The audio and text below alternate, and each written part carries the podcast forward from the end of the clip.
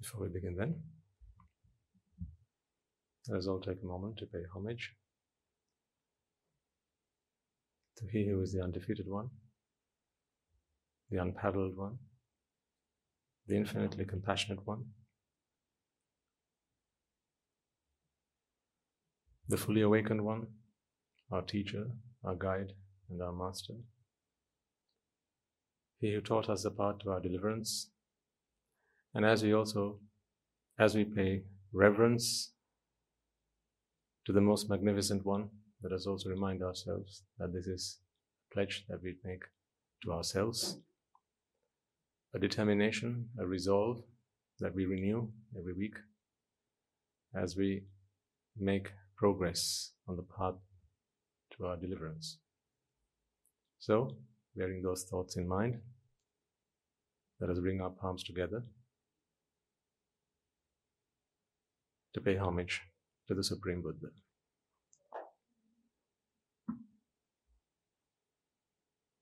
නමෝ තස්ස භගවතෝ අරහතෝ සම්මා සම්බුද්දස්ස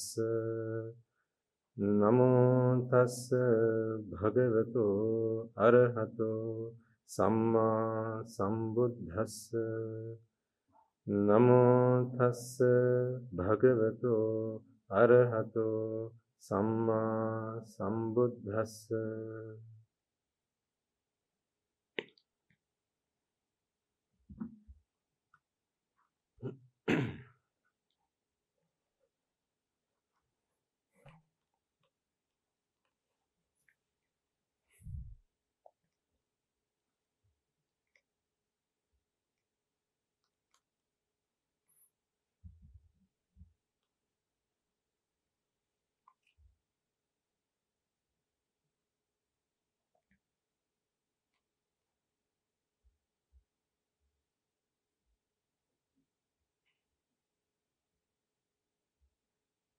Now, week by week,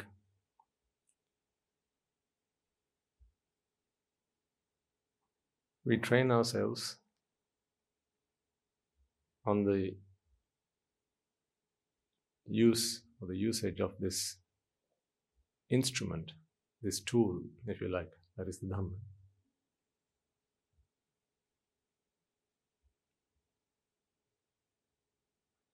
Like a good artist knows how to use his brush or his art pencil to produce a wonderful painting.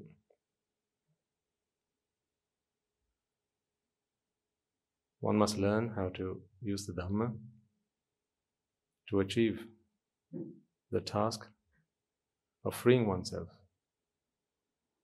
from things that bother him. This is what we call collectively as suffering. The Dhamma is purely for that. As deep and profound as the Dhamma could be, this is a raft to cross the river of samsara. Nisaranataya Naghanataya. It is purely for that purpose to cross the river.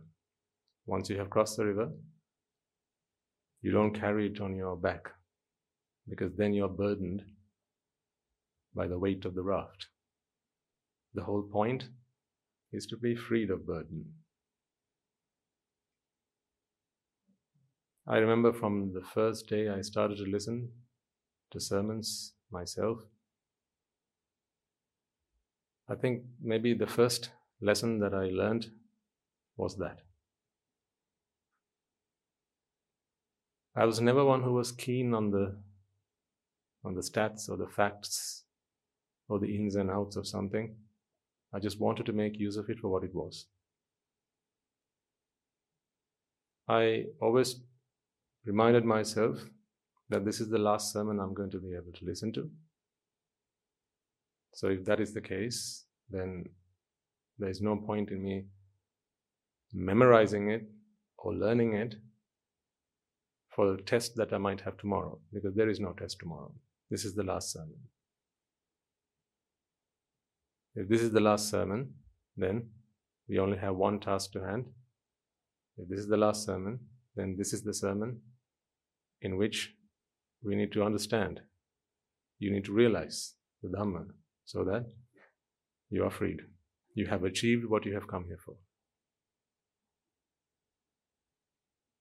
And I think that approach is essential whenever you're in a sermon, be that here, or if you're listening to something online, elsewhere, whatever the case might be.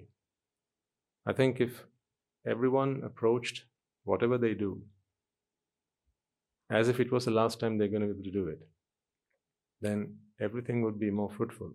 Everything would be more. They could do anything and everything with more diligence. They would apply themselves better. But if in the back of your mind somewhere there's this voice that says, It's okay, we'll be back next week, we must understand that that week might never come. But that's not to say you need to stress and worry if you struggle to understand something, because that is that can happen. We are all at different levels on our path. Some have progressed further, others are catching up, and some might be just beginning, and that's all right. We're all here under one roof listening to the same sermon.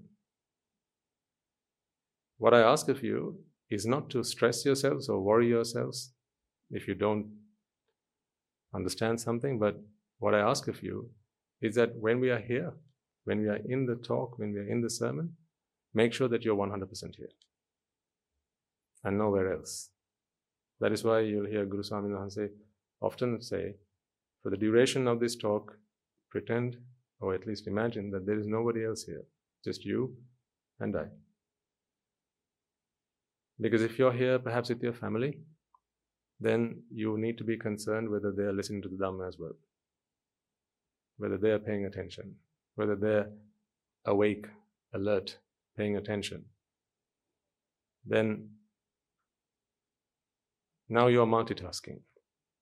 And when you're multitasking, you're not doing any task properly. So while we are here, as we make progress on this path and discuss further, it's important that we are here with that mindset that this is the last sermon that you're going to be able to listen to. And the purpose of this, the objective here, is not to learn as much Dhamma as you possibly can. No.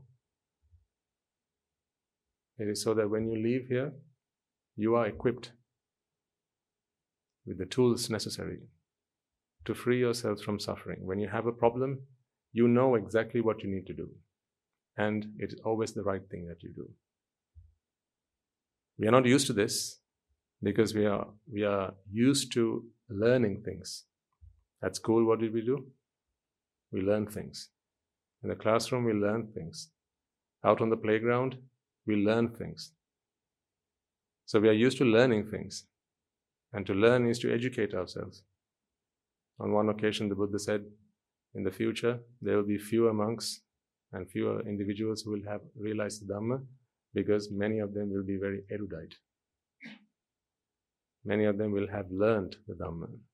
They will know a lot about the Dhamma, but very little of it will have actually transformed them. This is the, in the Buddha's words itself. So, if we are not mindful of that.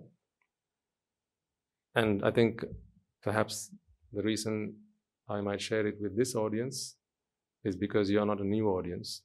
You have been coming along for a long time. So I feel it is prudent that I remind you from time to time that we're only here for one purpose. You only go to the doctor to treat yourself, to heal. And once that is done, you no longer need to go to the doctor. So come here as you would go to the doctor. This is the medicine that's going to heal us, heal us all. If you can, become an inpatient. Better, become an inward patient. Better still, become a member of staff. And then you will be treated 24 7 round the clock. But Failing that, at least come as an outpatient, take your medicine, bring your prescription, get your medicine, check your pulses, and come back again next week. But that's only, that should only be the alternative choice because the first is impossible. But that's okay because you can get treatment both ways. Only one takes longer. Sometimes it could be much longer. But if we have the right attitude, remember in the race of the rabbit and the tortoise, who won the race? The tortoise did, not the rabbit. So, having potential is not in itself a test of achievement. Having potential itself is not. That's why I always say knowledge is not power, knowledge applied is power. So, let's use the Dhamma. Let's make sure we know how to apply the Dhamma to solve the day to day problems that you would come across. I thought it would be good for me to share with you a karmasthana. And what is a karmasthana? A karmasthana is a piece of the doctrine which you reflect. Why reflect? Because that's what you always do. You always reflect. What is Nitya Sukha and Atta? It is also a karmasthana, but the wrong one. So anicca dukkha anatta is also a karmasthana, it's just the right one. How do you know one's the wrong one and now what's the right one? You look at the results. So there's this, in fact, I don't think you could call it a karmasthana if you were talking about Nitya Sukha Anatta. I don't know what the word is for that. It's not a karmasthana, but it's a reflection. You can reflect on Nitya Sukha Anatta and if you keep on contemplating on that, that this world is pleasurable, is joyful, and is essential, that what you sense as a self is in fact you, self, me, I, and all everyone around me is my family. Every time you reflect on that, this is what we call as ayoniso manasikara. Every time that reflection happens, every time you contemplate on that, it is a step away from Nibbana. Unfortunately.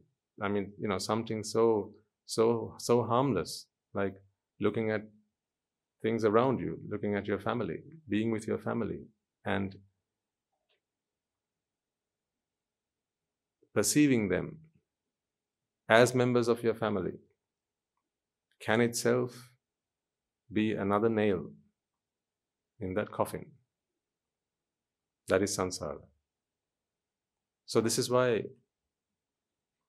this is why I think Guru Swaminathan always talks about try and deploy yourself on this path to deliverance by coming into the sasana or bringing yourself here. I mean, just think about it. You know, when you come in, come here on a on a weekday or a weekend, you know, once a week, you get noble association, right? So the monks, the anagarikas, anagarikas, and others, those among you, you talk about things that are conducive to your practice. Yes, we treat everyone with respect, dignity, and we provide hospitality, but all that is a means to an end. I mean, what is dignity after all? It's a big fat lie, isn't it? dignity. Treat others with dignity. But that is no excuse to not do so. We must treat others with dignity. We must treat others with respect. But it is shameful that one desires respect. If one is offended because they're not treated with respect, that is shameful. Meaning their happiness is dependent on someone treating them with respect, by speaking to them politely, saying sir, or standing up when they walk into the room, saluting them. if one expects that for their happiness, then it is not a salute that they deserve, I'm afraid. Because that is a weak mind, a feeble mind. It's like a creeper that's always looking for a tree to climb up so it can stand up straight. Without a tree, without a trunk, at least so much so as a twig, a creeper can not rise up. So, in the same way, a mind which is dependent, which is reliant on someone, something being there for it to stand upright, is a very weak mind. It's a very heavy mind. It's a very burdened mind. Heavy with what? Defilements. Burdened with defilements. In last Sunday's sermon, last week, I invited and encouraged parents to teach their children the value of worshipping them. And but I was soon enough, I soon enough reminded them the point of worshipping is not that you can be happy as a parent that my children worship me. That would be pitiful if at the age of 45, 50, 55, you still need your children to worship you to be happy. How sad would that be?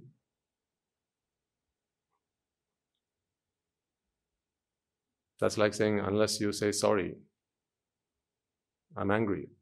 Unless you say thank you, I'm not happy about what I've given you. It's, it's the same, right? So I, I don't expect any parent here to be of that mindset. You need to be independent, regardless of whether your children regard you highly, whether they treat you well, or not at all. But we still encourage our children you must teach them to respect their elders, their parents, and so on. But that is so that they can benefit, not you as parents can feel good about yourselves. That is not the purpose. Is it not virtuous? Is it not a good thing to worship the Mahasangha and pay respects? Yes. Why? So that the monk feels good about himself? No, wouldn't that be very sad? if the monk feels good when you come and worship.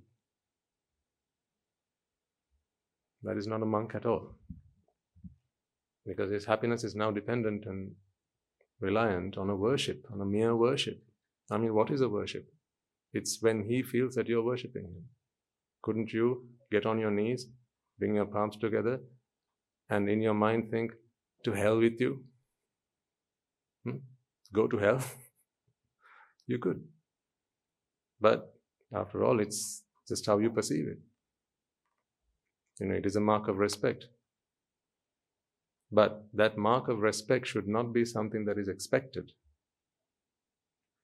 Remember, the sasana, we don't, we don't take things. We talked about this last week. The sasana is not where you come and give things. The sasana is where you give up things. Sasana is the giving up the giving up of the sense of ownership. We talked about this last week. It is not giving up anything, it's giving up the sense of ownership. When you give up the sense of ownership, you realize nothing was yours to give up in the first place. That is the sense of ownership that we strive to give up. The very reason that things bother us, we, are, we get hurt, hmm? if you experience that, if you have experienced that in the past, the reason would have always been because you had a sense of ownership. You thought that the people or the things that departed were things, they were entities. And when you perceive them as entities, now you have separated them from everything else. And then from that point forward, you have two ways you can deal with them. Either you can love them or you can hate them, or at least like them or dislike them. And when you like something and they're in your presence, you feel good, you feel happy, joyful. And when you dislike something and you and they come to you, now you feel unhappy, rejected, disappointed, frustrated. This is how people live. And people think this is fine.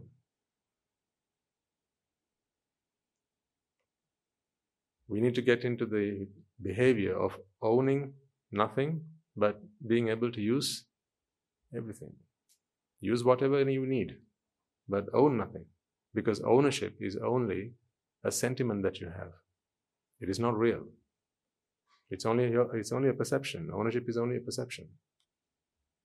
That is why two people can fight over something. One says, No, this is mine. The other says, No, it's mine. And if you actually, if you could read their minds, they genuinely mean it when they say it. It's mine. They genuinely mean it. Haven't you seen two children fight over whose mother it is? Hmm? She's my mother. No, she's my mother. I had her first. I'm Loguma. I'm Loguaka. I had her first. Yes, but she's my mother. No, she's my mother. Whose mother is it? That's the thing.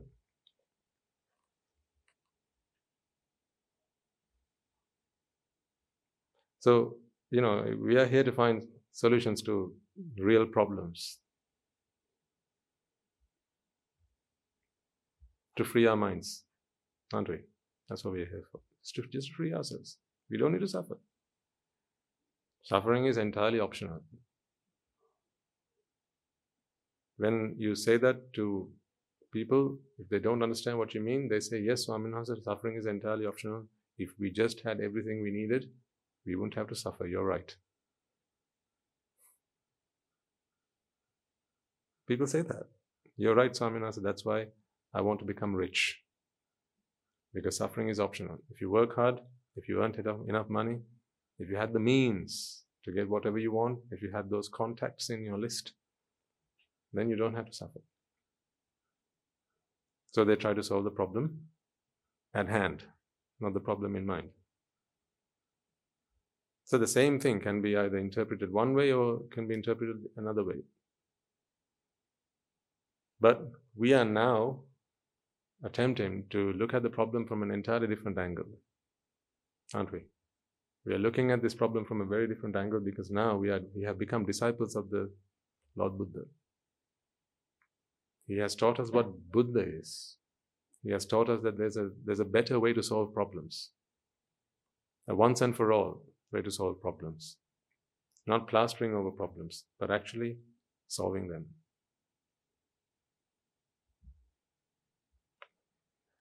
Take a moment to think about this karma sthan I'm going to put on the board for you.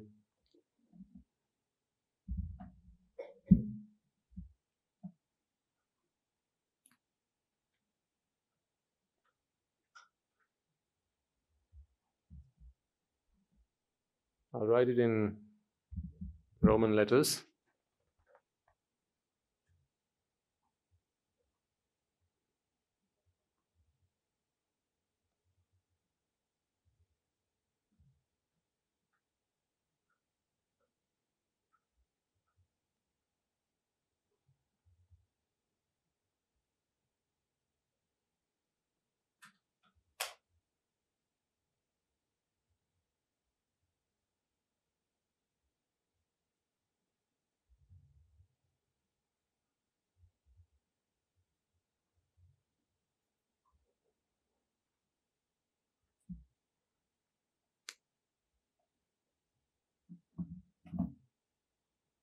This is a wonderful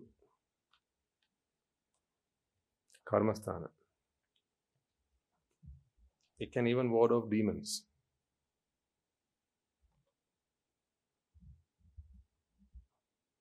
It's a spell. So learn it by heart and chant it every time you see the demon.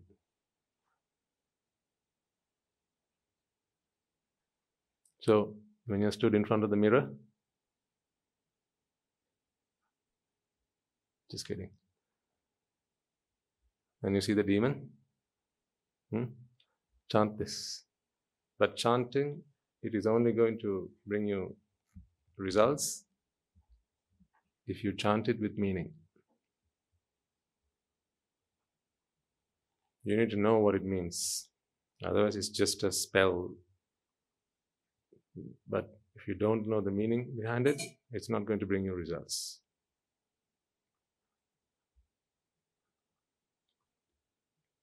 You could think that the Buddha was an exorcist.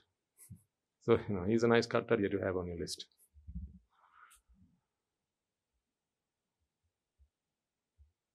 the best Kattadiya. He gave us the spell to ward off evil spirits. Do you know an evil spirit? Hmm? An evil spirit? I live with one? No, I'm not talking about your other half. I'm talking about the one who's always with you. Who's that evil spirit? Yes, of course, yourself. That spirit. So, this is a very powerful karmasthana. I'm telling you, it's a very powerful karmasthana. There's a bit after this as well, but first of all, let's make sure that we get this into our into our heads, and let's let's make sure that we know how this can help us solve problems that come into our lives, because this is medicine. This is a spell.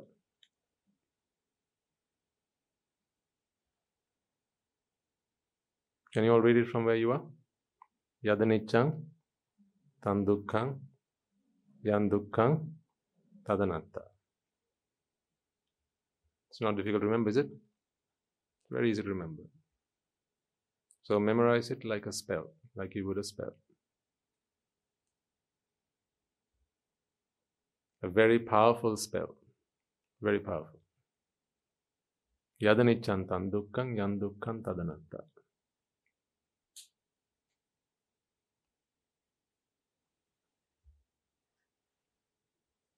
So, how do you use this spell?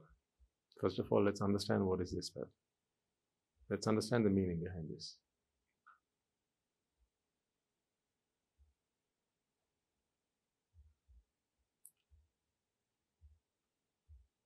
I think you could maybe join these two words together because.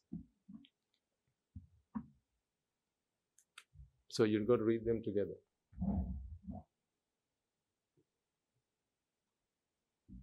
Yadanichan.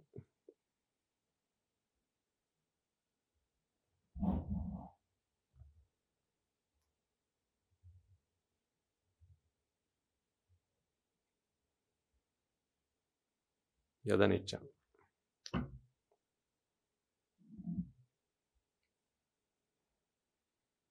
Now, you may have heard this spell or come across it before, and there may be various interpretations of this. What I want to do, what I want to do is to share with you how I reflect on this and see whether that might work for you. And then we will apply it into a few problems that people have in their lives, the 11 great fires, and see how this spell can free you from those problems. When you start to feel, when you start to feel them, when you start to begin, when you begin to suffer as those problems come into your lives. Anicca. When you hear the word anicca, what comes into your mind? Take a moment to think about this. When you hear the word anicca, Now, when you first started listening to these talks, you might have thought, or you might have initially understood, that all things are anicca. Yeah? Everything is anicca. That may be how you first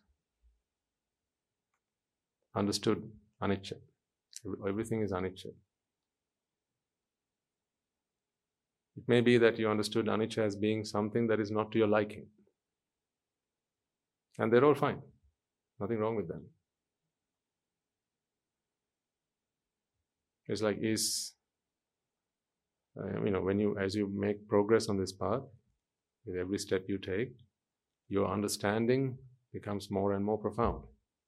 So, it would be wrong to say that what you understood initially at the basic level the elementary level is wrong because it is on that foundation we have built our understanding. Of course, it is only from the roof that you can see the mountains afar. But you can't say, well, then the ground floor is useless. How do you get to the roof? Yeah, you've got to take the stairs. For that, you have to first walk into the ground floor, and then you get get yourself to the first floor, then the second floor, then the third floor, and finally you get to the rooftop. And now you can see the mountains, and you can see the beautiful sunset.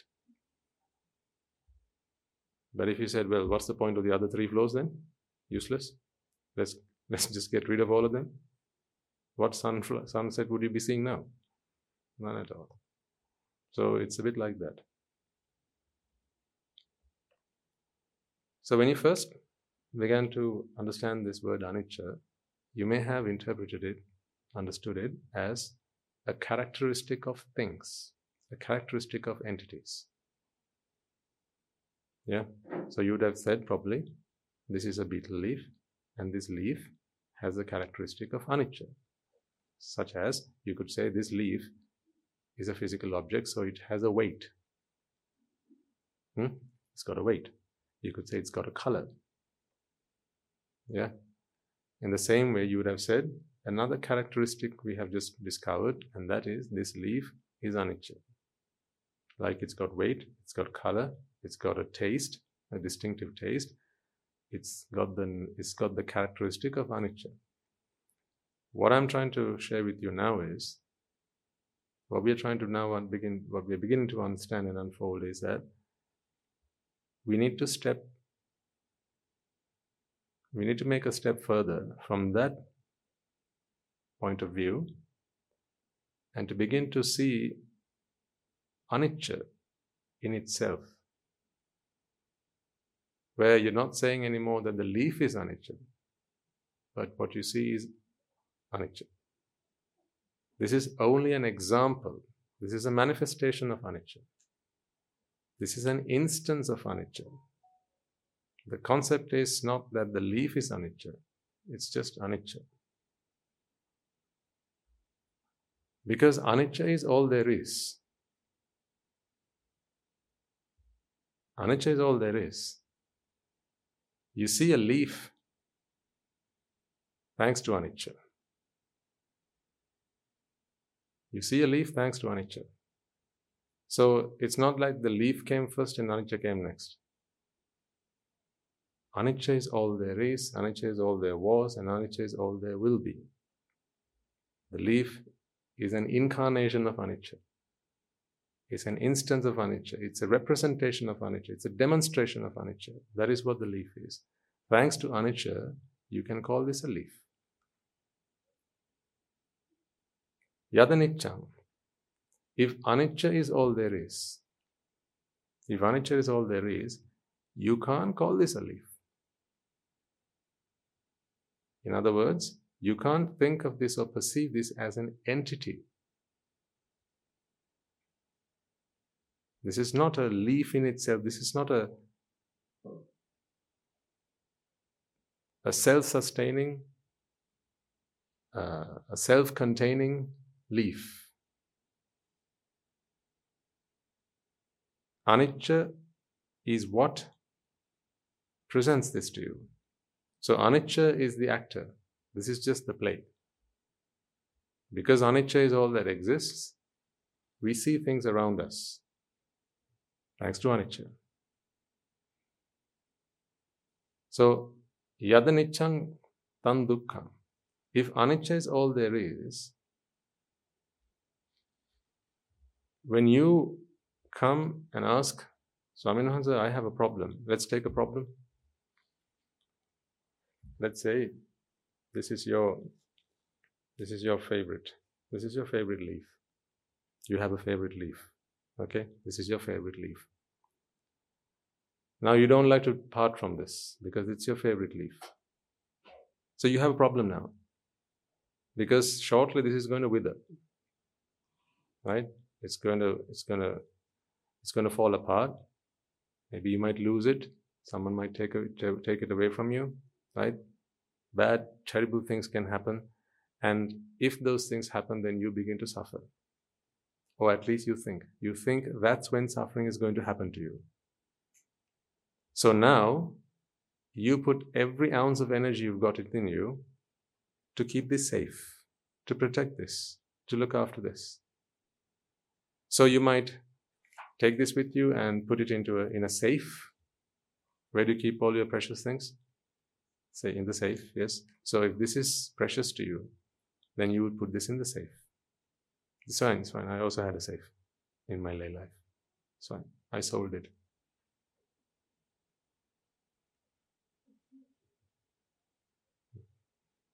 Okay, I sold it. So if this is precious to you, then this has to go in a safe because your happiness is dependent on this, isn't it? If something were to happen to this, something would happen to what? Your happiness. Yeah? So now you have a problem. Let's just say one fine day something actually did happen to it. Yes. Heartbreaking moment. When this happens, now you are shattered. You feel what has happened to the leaf has happened to you. You feel broken. You feel in tatters. You feel shattered, hmm? in despair. Remember when you used to chant the Arya Maitri? May I and all beings in all worlds be freed from. Remember all the things we used to say? From fear, from grief, from despair, from discontentment, yeah, from frustrations and all sorts of things. See, if this is what your happiness is dependent on, or the leaf is what your happiness is dependent on, when this happens to the leaf, then you become a victim. You have victimized yourself. You have victimized yourself. So now you have a problem. So with this problem, you come to me. Okay? You go to the doctor. You come to me with this problem. You say, Swamin Wahanse, see what's happened to me. Right? Before I was just fine. I was happy. I was living a merry life. Hmm? But look what happened to me. Hmm? I broke. And now I'm broken. I'm broken now. I need your help to help me recover. Then I have a spell. Yadanichang tan dukkang yan dukkang tadananta. All the while, I'm not talking about the betel leaf. I'm talking about you. You bring me the leaf. Hmm? So you see, like when your kid's unwell, you take your kid to the doctor, right? You ask the doctor, Doctor, please help me. How can I help you? The doctor asks. Fix my kid and I'll be fine. You say that to the doctor, right? So, in the same way, you come to this doctor and you say, Doctor, I'm not feeling too well. What's wrong with you? My betel leaf tore. Hmm? So, what can I do for you? Can you fix it, please? And then I'll be fine. So, you bring me these two pieces, expecting me to do what? somehow work my magic and put them back together again, like Humpty Dumpty. Yeah? Do some magic and ta da! Oh, what did you expect? You're expecting me to do the impossible. Just imagine if someone actually could do that. Don't they become your best friend? If someone could actually do that. But you expect you expect me to fix what is broken. But remember, once it's broken, it can never be put together again. Can never be put back together again. Because that is not where the problem is. So you it's pointless you bringing me this to be fair. Because if you came in here with these two pieces, I would say, leave them outside. You come in, madam. Take a seat. But you'll say, but my problem is outside. Yes. It's fine. You come. We'll talk about that later. Because this is the spell that I have to chant, I have to teach you. Then when I, once I chant this spell, and once you learn it and once you begin to chant it, your problems will go away. But the broken thing, the torn leaf, will be the same.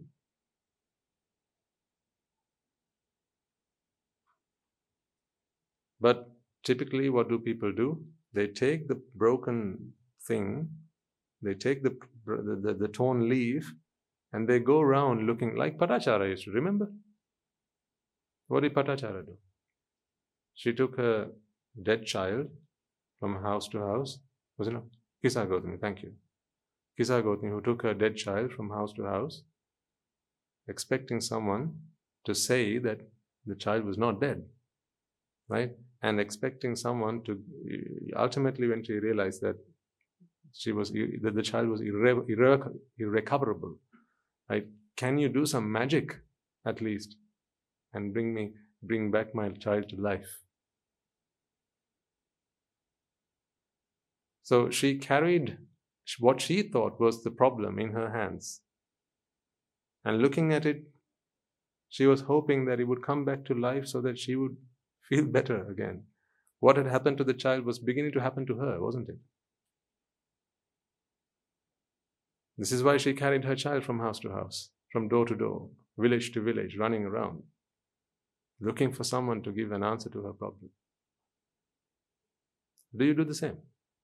When a problem happens to you, do you take the problem to someone and say, please fix that and I will be fine? Do you do the same thing when you have a problem? If you did it just so just because the leaf had to be one, you know, for the for the benefit of the leaf, then it's fine. You know, if Kisa could give life back to the child, then it would be it would have been better for the child because now the child has his life back and he can do something with his life. But she was a mother. Hmm? And as a mother, she has to feel emotional, doesn't she, about her child? Do you feel the same way, mothers? Do you have to, as as a good mother, should you be emotional about your children? What do you think? Hmm? Here you say no, sorry, nonsense. But wait until something happens. huh? even if a bee would come and sting your child, yeah, and you know gets a bump on uh, somewhere, see what happens in that moment. Your motherly instincts kick in, fatherly instincts kick in. It's virtually impossible to try and break break break out of that because it is part of your very soul. You know, you, you feel this child came out of me. This is part of me. How can you how can you expect me not to have these feelings, these emotions? Those who have not been mothers and fathers, they won't be able to relate to this. But as we study the mind, we can understand how a mother must feel when something happens, something unexpected, something terrible, bad happens to a child. If you got news that your child's got an incurable disease hmm, in that moment, you know, a mother can go into complete shock. That's a mother instinct. They will do anything. They'll go to the moon and back for their children. Because they become emotional. They become emotional because the child has become part of their existence. In fact, they define their existence by that child. I am a mother. Why am I, am I a mother? because that's my child. The child is what has made me a mother. See? Your very identity is defined by someone else. So if something happens to them, what happens to you? You're no longer that, that identity. See, now if you start, when you start to look at it analytically, you begin to understand that there are some selfish strands running around this. Hmm? In this, in this nicely, purely woven fabric of motherhood, there are a few selfish strands, if I may say so myself. This is because your identity as a mother, your motherhood, your dignity, your the honor that comes with being a mother, it is all dependent on their being a child. So the child has to be in one piece for the mother to be in one piece. This is what happened with Kisa Gautami. She was she doted on her children and when when things started to happen with her children, you know, she began to lose her sanity just before she was saved by the great doctor. So here's what the doctor said to Kisa Remember, she took the dead child. She took the dead child to the doctor, expecting the doctor to fix the child back again. So she wanted to, the doctor to put Humpty together again so that she could feel better. But the doctor said, No, leave Humpty to a side. Yadanichan. Let's try and understand what he meant with that. Yadanichan dukkha. If anicca is all there is, okay? If anicca is all there is, my dear, what you're feeling right now is dukkha. You are not a mother. You are not a mother. Because it's not yadanichang tang amma. Yadanichang tang dukkha. Tang dukkha. Because if all there is is anicca, in a world where everything is cause and effect driven, in a world where everything is a manifestation, what you're experiencing right now also has to be a manifestation. If that is a manifestation, then what you're experiencing right now cannot be a self, because a self is not a manifestation. For something to be a manifestation, there has to be causes. What are the causes for a self? Anyone? There are no causes for a self. A self is not the product of cause and effect. It is not a manifestation. So if yada anicca, if all there is is anicca, if all there is is the nature of anicca, then there is no way that a self can be there. In other words, there is no way that you can call yourself a mother. That is not a mother that you're experiencing right now. That is dukkha.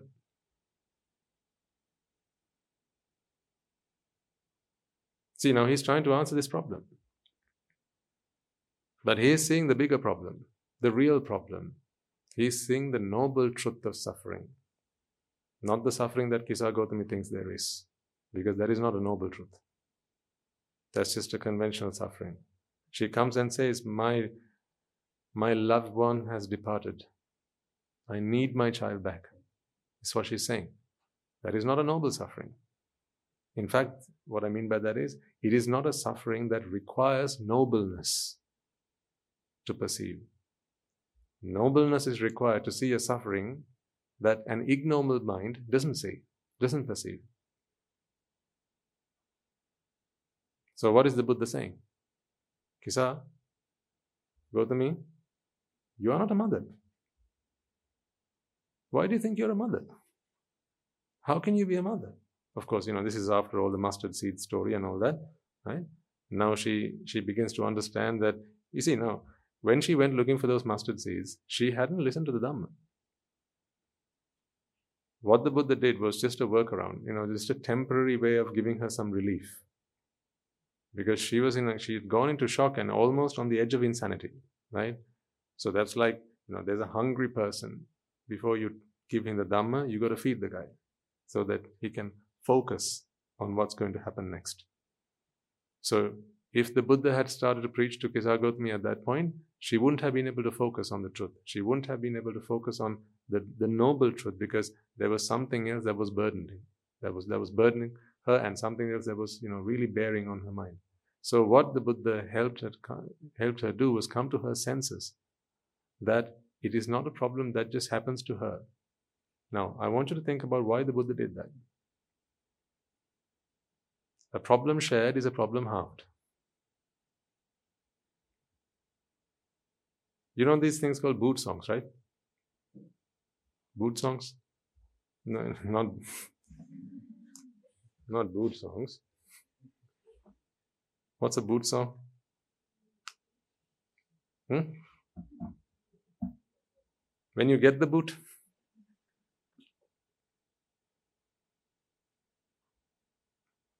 when someone gives you the boot, when someone breaks up with you, right? So, heartbroken. When someone's heartbroken, what do young people these days typically do? They go online. Why do they go online? Because they want to share their problem with someone. And it would be far too embarrassing to share it with your parents because they've said you're not supposed to be doing that, you're supposed to be doing your homework.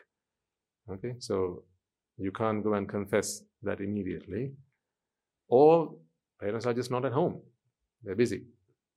Busy, busy, busy. And you can't share this with your friends because your friends won't take something like that seriously enough, right? So you have to now go and cry alone. But crying alone is not fun. You have to cry with someone who understands exactly what you mean. Because your friends are not going to understand it exactly because they haven't they haven't gone through it yet. Maybe they're already in a relationship. Say you you've just broken up with your loved one, right? Your best friend, your best friend is in a relationship. So it's just going fine for them. You going and sharing your story with them is going to be of no use because they're going to be so upbeat about it. You know, they're going to say, ah, it's okay, don't worry, you know. There's more than one fish in the sea, right? Just give it some time. Things will be fine. Don't worry about it. Right? Let's just go for a drink. Say, no, no, it's not drink I want. I want someone to share my my my sorrow with. Hmm? Give me a partner to to share my sorrow with. So the best place to go to is online, because online you go online and you type in on YouTube. What do you type in? Boot songs. No, the Buddha did exactly the same thing. That's what the Buddha did. That's what people do today online on YouTube. So you go and listen to a boot song. In that song, what, what do people what are the lyrics? What is the what is the essence of the song? Someone crying about what happened to them, right? I loved you so much, I loved you dearly. I I I, I sacrificed my whole life for you but then you went away. If I had another chance, right, we would start it all over. We, I would do things differently, right? So I don't want to embarrass you, right, by reminding you. Hmm? Can I say that? By reminding you about your previous uh, donkey's years. So you see, why why is that so cathartic? Why is why is that so? Why is that such a such a such a good feeling? It's such a good feeling because someone can share with you those emotions. Someone knows exactly how you feel, or at least you think. They don't need to. You just need to think that way. You just need to realize, you just need to feel, really, you just need to feel that someone understands where you're coming from. You just need something to bounce your ideas off, you know someone to someone to share your your grief with. That's why listening to those songs are so so therapeutic. It's therapy. Doesn't solve the problem. Doesn't solve the real problem, but in that moment you feel that someone can understand. So therefore, you know, some people they put on their headsets and you know they'll cry listening to those songs. Because because you know those those songs they've been uh, they've been composed and the lyrics of those songs are you know they're spot on sometimes you know sometimes when you when you have these these heavy emotions in your mind you struggle to come out with the words to express that right you know emotions are very hard to, to describe whether it's love whether it's a heartbreak huh? whether it's the loss of a loved one it's, it's very difficult to express those emotions so when you find it difficult to express those emotions you want someone to express them on your behalf that is what a, a nice boot song can do for you. Because they are artists. That is what they do for a living. They'll express those emotions that are in the deep down corners of your heart in ways that you can never imagine. And the rhythms and the tunes that, that you know, almost lull you, they're, they're very therapeutic. So you feel that at least there's someone in this world who understands me. I'm not alone. That is that feeling that you're looking for in those moments. Take, take, take a jog down memory lane and see if this is not what you went through. This is why people do that. It's why people do that. Let's understand why people do that and then decide whether we want to do it or not. But that's but it's better to understand, you know, do something with an understanding of it.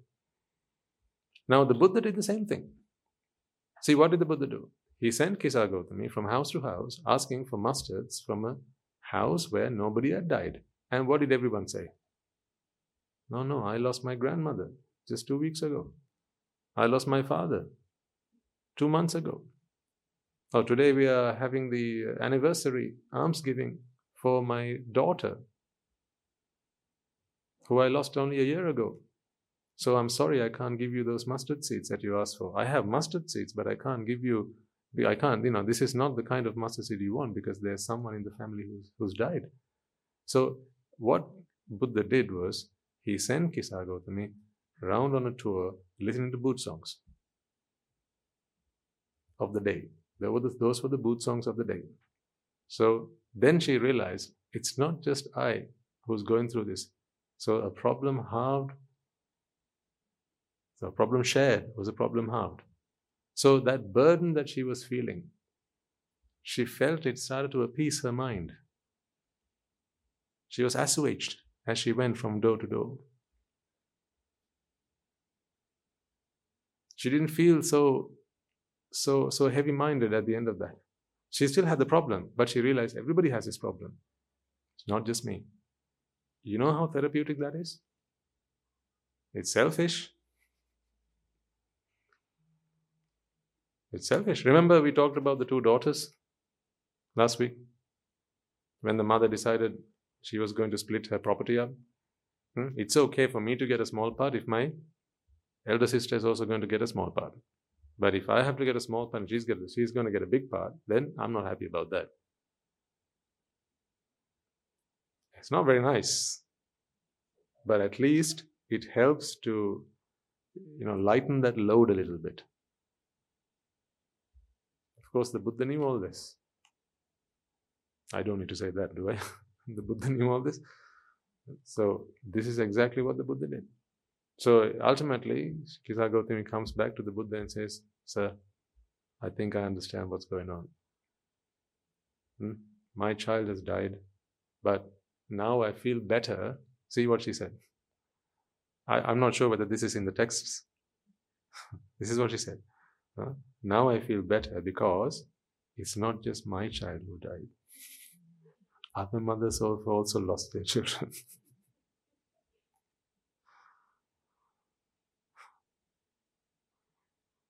What do you think about that? Very honorable mothers?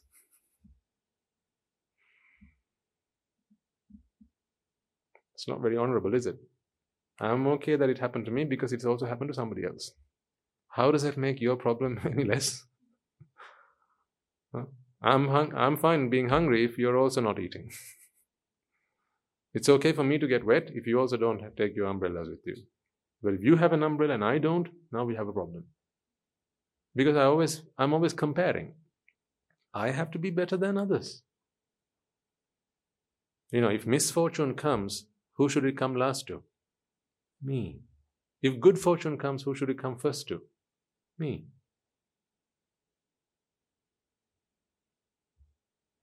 Now, the Buddha, in all his wisdom and you know such intelligence and all that, you know, he realized this is what I had to do with uh, Kisa Gautami before I can preach to her the Dhamma. So that's what Kisa Gautami said. You know, she is still not worthy of worship at this point because she still hasn't listened to the spell yet. So we don't call her Kisa Gautami the great Arahant still. Because what right now what she's saying is, ah, it's okay. Because it's happened to everybody. It's fine then. That's not very nice, is it? But the reason the Buddha did that was so that she could now, you know, come to terms with this bereavement, this, this grief that has stricken her. And now she's prepared to listen to what the Buddha had to say. So she was on the verge of insanity earlier. Now she's all right. So, one of the best ways then, we can take a lesson from this. this, this is why people say, you know, whenever someone comes to you and says, Oh, I have a problem, then they, you know, this is, this is given as good advice. Tell them, you've also been through that. How dirty that it works. Hmm, it's okay. I know the feeling. I've also been through that. You know why they feel good about it now? Because it's not happened just to them, it's happened to others as well. So that's fine then. How does that make it any better? I mean, you know, this is this is an ignorant mind. We sympathize. We should sympathize. We've all been there. You know, if you get really bad grades, bad uh, test results, and you go to your, you know, a friend who has gotten good good results, what they'll normally say is, "It's fine. You know, happens to everybody. Happens to the best of us. Don't worry about it. And next time we'll work harder." It's happened to me so many times. Ah, then it's okay. Because if it's only happened to me, then I feel like I'm the bad guy. It was my weakness. But the self doesn't like to identify something as their weakness because then the self feels weak. The self always wants to feel that I'm the strong one. I'm above the rest. I'm the good one. I'm the great one. That's how the self always wants to feel. This is ego. So the Buddha in that in that moment was playing Kisa Gautami's ego on her. That's what he was doing. He was using the Mara against the Mara. That's what he was doing. Very clever. So now the now Kisa Gautami is prepared to listen to what the Buddha has to say. She still has the grief of her child passing away, but at least now she's willing to listen. So now the Buddha says, Kisa Gautami, yadanichan tan dukkha. What he's saying is, Gautami, you are not a mother. Now, why is she in front of the Buddha? Her child has just died. The Buddha says, Kisa Gautami, you are not a mother. You are not a mother. Now she needs convincing of this. Why, sir, do you say that I'm not a mother? Oh, you're the Nicha. All there exists is anicca. All there exists is cause and effect. And with cause and effect, all there can be is a manifestation. What you perceive right now, Kisa Gautami, is that you, by identity, you are by self a mother. You believe that your identity is that of a mother. You believe that you are a self. You believe that you are an individual. You believe that you are a mother. How, Kisa Gautami, can you be a mother when you are just a thought? Which part of you is a mother? See, mothers, fathers in the house. You know, you are biological parents, yes. But why do you think you are psychological parents? You know, there are three kinds of parents, really. There are adopted parents, biological parents, and then the third type, the psychological parents. In other words, you believe that you are the parent. You perceive yourself as a parent. That is the part that brings the pain, not the adoption, not the biology. Biology never brings you pain. That doesn't bring you pain. Biology can bring you physical pain. As you go into labor, you get you get you get you experience that pain, but not the psychological pain. The biological pain is only very temporary. After a few months after delivery, that's gone. That's it, done. But what about the psychological pain? Hmm? Well, you say till death. Well, you think it's after that, it's it, that's it. Huh? Is death an answer to that problem? No. That's why you need a good kattadiya. because even upon death, that doesn't go away. The psychological pain.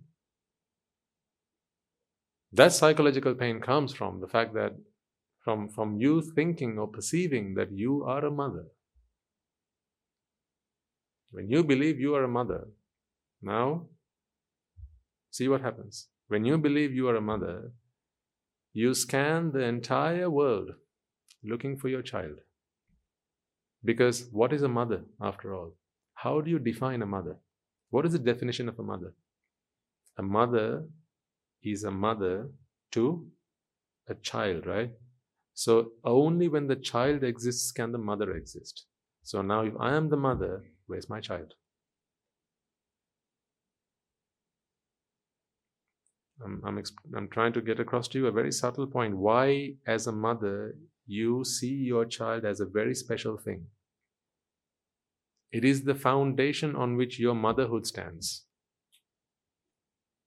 When you need to identify yourself as a mother, you have to scan the whole world. You scan the entire universe looking for your child. The moment you see your child, ah, yes, that's my child, so therefore I'm the mother. You need that verification all the time. Because where's the mother? There is no mother. There is no mother. All there is is a chitta. When sight comes into contact with the eye, what happens? Mother happens? What happens? Chakku happens. That's a chitta. It's just a consciousness, a, a moment of consciousness. So how does involve, uh, evolve into mother?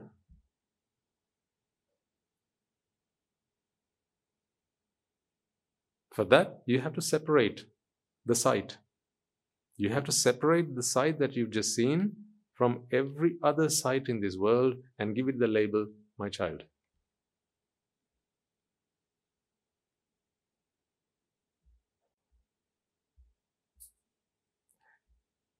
Mothers, you will, I'm sure you'll remember this, right? When you, when you give birth, either natural or cesarean or whatever, the first thing you wanted to see while you were there in the ward, right, on the bed, what was the first thing you wanted to set your eyes on as you regained your consciousness?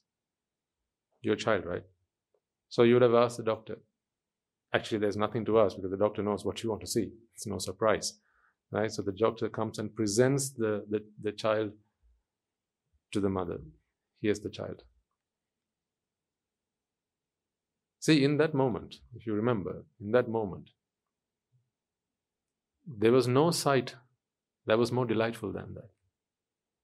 Even if your child had a crooked nose, it mattered not. Even if your child had three eyes, mattered not. Because in that moment, that sight is the most wonderful sight in the whole world. In that moment. Because in that moment, that sight of the child is what you're looking for. You want to find that sight that se- that is separate from every other sight in this world. In fact, you know, if someone showed you somebody else's child, you'd still have accepted that. See, the, the mother doesn't need her child, the mother needs a child. The mother needs a child so that she can be she can confirm her identity as a mother. That helps her to confirm her identity as a mother. You need to see the child. So, in that moment, it could be any child. But the better the resemblance, you know, the better for you. So you look at, oh yeah, she's got my eyes. Yes, yep. But she's got her father's lips. See? Have, aren't you all guilty of this? I mean, even as either as parents or friends of parents, right? When you go to see, like what do you call them, baby showers, right? When you when you go to see the ch- child for the first time, right? The moment you see a child with the mother and the father, what is the thing that you're supposed to do? You got to look at the child and go, oh, just like the mother. look at the feet, just like the father. Look at the nose, just like the mother. Look at the eyes, if the grandmother is also there, just like the grandmother. You have to make them all happy. Because they're, they're waiting for your, for your judgment. It's like judgment day. You're waiting for your judgment. They're, they're waiting for it. And you know, whoever's there in the family, even if the dog is there, you still have to say something. Otherwise, they feel offended. Because you know, they, they understand why that is so, ladies and gentlemen. They're all looking for confirmation that they exist. They're all looking for confirmation. The father is looking for confirmation that I am now a father. That is myself. Uh, that is my identity. So if I am the father, then this has to be my child. So give me evidence that this is my child. the more evidence I can get from this thing, the better I feel. So you know, one of the best ways you can you can be in the good books, you can get on the Christmas list of of a, of a, of a new, you know, newly uh, new mother father is go to go to their uh, you know, show the child for the first time, and tell them how the child looks like the mother. This part looks like the father. That part looks like the uncle. This part looks like the like the cousin and so on. You know, you say that, now they're on, you know, you're on their Christmas list. Because they're all looking for affirmation, they're looking for attestation, they're looking for verification, they're looking for confirmation that you, that, you know, confirmation of their identity. They're looking for confirmation of their identity because their identity is dependent on this being their child.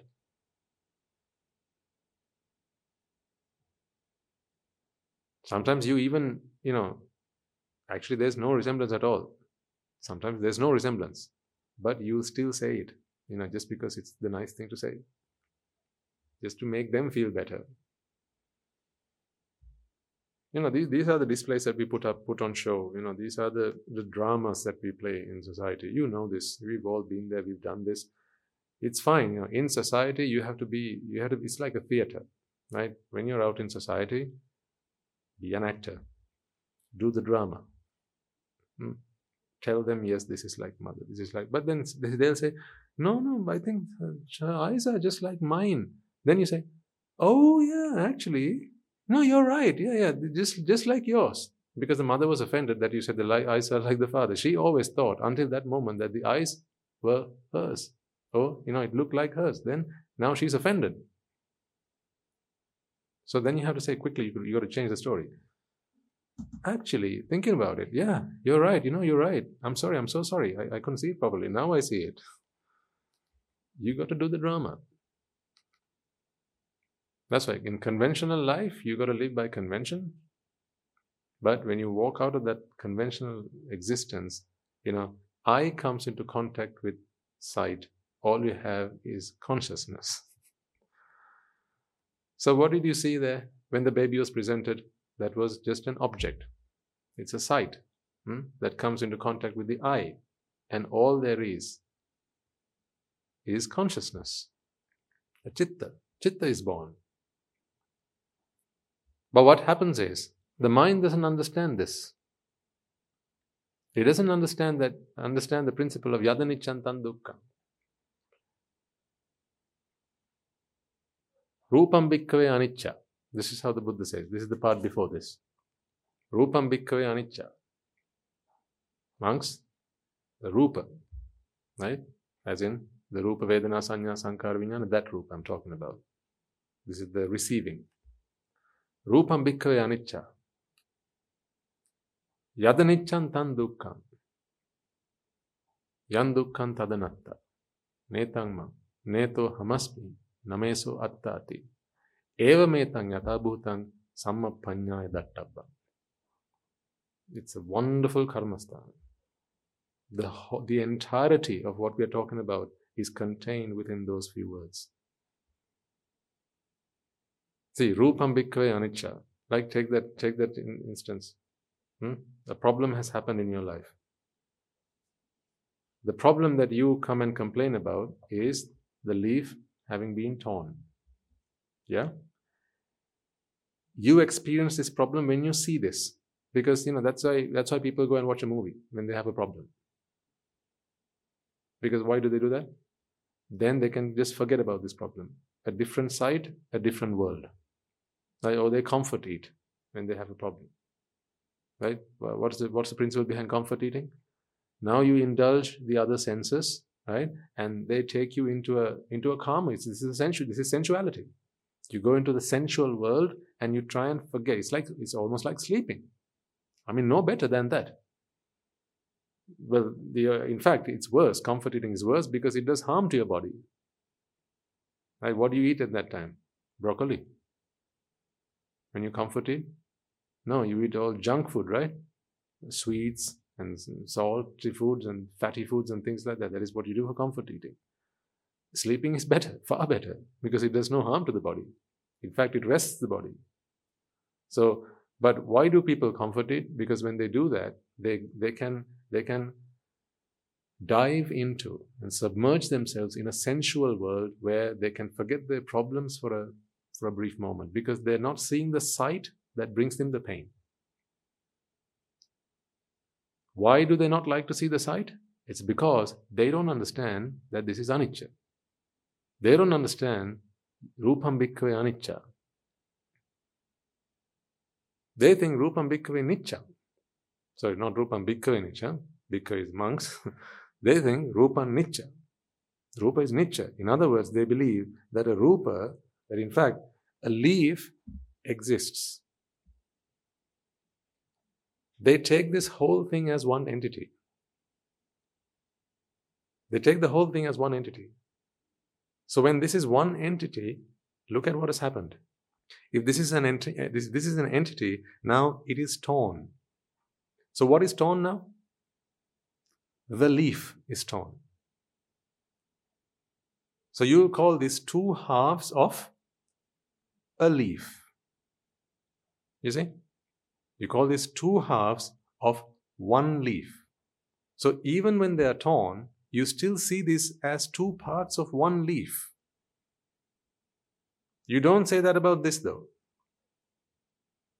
You'll say this is a whole leaf and this is two parts of one leaf. See, you have in your mind that this is two parts of one leaf. That one feeling, you know, that, that feeling that you can't you, you can't help yourself but think that these two belong to the same leaf, can you? Can you can you like stop thinking like that for a second? Do me a favor. On the count of three. Okay? Can you stop thinking and perceiving that this is these two belong to the same leaf? It's impossible. That is evidence that right now in the mind, Ayoniso Manasikara is happening. Because you see these two things as part of the whole. The sum of the parts are greater than the whole. Oh, beg your pardon. Sorry, the great the the uh, what is it? The what is? Ah, yes. Thank you. Thank you. The whole is greater than the sum of its parts, right? Thank you. The whole is greater than the sum of its parts. So you don't see these two as just the sum of parts.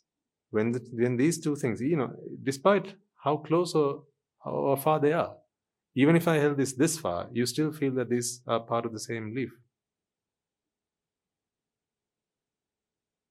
You, can you still not see the leaf? You can see the leaf, right? You, you see these dotted lines? Those virtual dotted lines? Can't you see them? Yeah. Now, if I turn this round like this, don't you know exactly what needs to happen for this leaf to come back together again? Now, these are two parts of the one leaf. That one leaf is what I'm talking about here. Because you don't see Rupa as something, Rupa as being anicca. This Rupa, this is Rupa. This is Rupa. Okay? Because you don't see this as a manifestation, because you don't see this as a manifestation, you believe that this is part of this. This cannot be a manifestation on its own. This cannot be a manifestation on its own. This has to be together because you see this as a manifestation. This whole thing is one unit. You, you see that this whole thing is an entity. And when that entity you perceive as one, one unit, one thing, now when things happen, you feel that it is that entity, this, the integrity of this unit is what has been affected. That is why, in the example of Kisa Gautami, right? When that child died, there was nothing of that sort happened. The child didn't die. All that happened was chitta stopped arising, associating that body. That's all that happened. So all there is is a chitta and the four bhutarupa or the pure octad, right? But they are together, just almost by coincidence. It's not coincidence. There's cause and effect, but it's almost like I almost like we, almost out of coincidence. There's a chitta, there's a consciousness, and there's a body. But when you put the two together, now they become a whole unit. Now they become a whole unit. It's, it's a bit like this. Let's say, um, let's say we took a um, we took a robot. Okay, we took a robot that's just machine, just a machine, So there's plastic, there's rubber, there's iron, right? Stainless steel, whatever. There's a robot, there are wires, and there are bits of circuit. And then there's a there's a there's a program. Now you you may see this uh, in certain science fiction movies, right? Maybe there's like something like a globe, uh, maybe something like a ball that says this is this is what has life. So then you put that that bowl into there's a piece in the there's a compartment in the robot. You plug it in, and now the robot comes to life. See, it's like that. You give the robot life by plugging that bowl into it, this orb sort of thing. You, you put you put it, you place it in, in this in the heart or where you like, and now it almost gives it life. It gives it life so that now there's one being. It gives it beingness. It gives it beingness. So now it becomes sentient, a sentient being. All there is is a body and a chitta. And that body itself are causes that are constantly coming together. That is a manifestation. And the chitta is also a process that is constantly happening. Because there is not a, a single chitta that lasts a lifetime. What is the lifetime of a chitta? It's just a lifetime of a chitta. The moment eye and sight comes to comes in contact, now a chitta is born. In the next moment, perhaps it's sound and the ear comes into contact, and a chitta is born. In the next moment, perhaps smell and and and nose come into contact, and a chitta is born. And in the next moment, perhaps taste and the tongue come into contact, and a chitta is born. It's not the same chitta even. So that is a process that keeps on happening. And that happens within muscle, bone, and this body. That is all there is. But despite that being all there is, when you look at your child, you feel that your child is there, right? When you look at when you look at what you think is your child, you perceive that there's a whole unit there. This is my child. But can't your child be given a heart transplant? Then whose heart is it after that? Hmm? Then whose heart is it? What if the child was given a liver transplant? Then whose liver is it? Once the heart is back in the child, now you say it's still my heart, my child's heart. How is it your child's heart? Where did it come from? It came from another human being. So then it should be your child and someone else. But you don't feel that way, do you? The moment that heart touches your child, now you believe that that is my child's heart. So much so, like, you know, the moment you, you, you go and buy something from the shop, maybe you buy a frock, a little frock for your, your little girl, you bring it home, you put it on her. Now, whose frock is it? My daughter's frock. And from that moment, you treasure it. Sometimes, you know, you won't throw it. You will keep all your old stuff for sentimental reasons. Sometimes the children leave home, but the, but the things that they used, their clothes, right? Their shoes, their, their earrings, hmm? everything at home. Maybe their first tooth that fell out of their mouth. Even that is at home. See? But all that was, was just Rupa. Why did it become my child's Rupa? Because you don't understand Rupam Bhikkhave Anicca.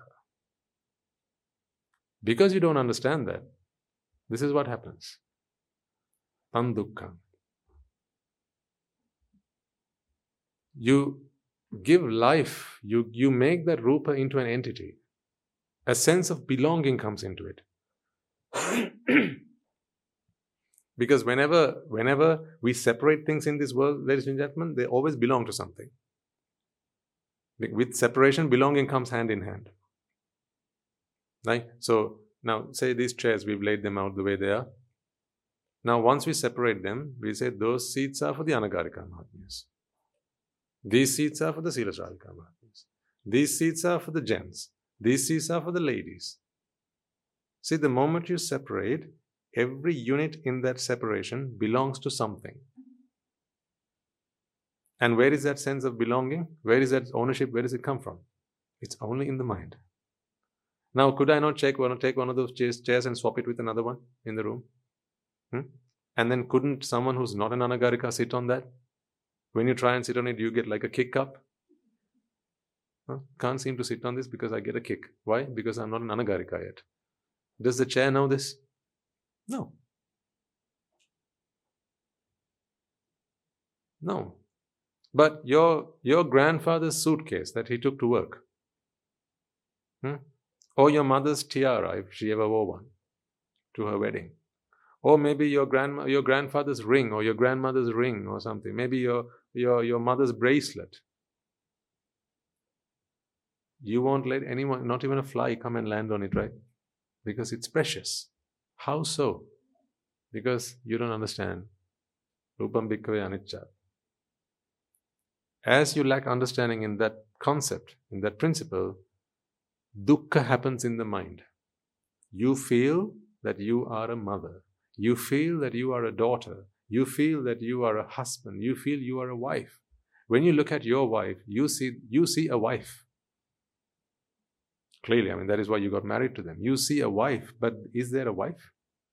Then, if she's the wife, why does her father not feel about her the same way? Because she's not a wife. The father would say, This is my daughter. Why does the child not feel about her the same way? She'll say, or he'll say, This is my mother. So, is she a wife? Is she a child? Or is she a mother? Which one is she? Now you'll tell me, depends on who you ask. So, if it depends on who you ask, then it's subjective. It's not in the object. So, it's not objective then. But when you perceive her, when you see her, when you look at her, you feel that your wife is there, don't you? And in that moment, you don't stop to think that no, it's just me perceiving a wife. She's not the wife. Do you ever feel that way? Maybe now you're beginning to think like that. But previously, you never thought in that way. When you see your child, you don't stop to think that it's only I that perceive this boy as a child, as my child. Nobody else does. So if nobody else sees it that way, 8 billion people in this world say, no, that's not my child, but there's one person that says it's my child. Who's right? Hmm? Let's take the votes. Who's right? 8 billion people say that, no, that's not my child. You say it's my child. So who's right? You're wrong, 8 billion to 1. but you are still insistent that that is your child. I'm not talking about whose child, I'm talking about that feeling of a child. My child, you know, the child feeling. Only you get it, don't you? As a mother or a father, only you in this entire world, there are only two people in this entire world who look at a child and go, That's my child. Despite whether you call it my or not, I'm talking about the feeling that comes with that. As you look at that child, the emotional bond that you feel, the, the separation that you feel that in all the children of, in all the world, right, amongst all the children in all the world, this child is separate. He's special. Have you not have you never heard parents saying, This child is very special? You know who else says that? Every parent. About whom? Their own child. He's very special. Yes, yes, very special. Very special. Special to whom, though? Only to the perceiver.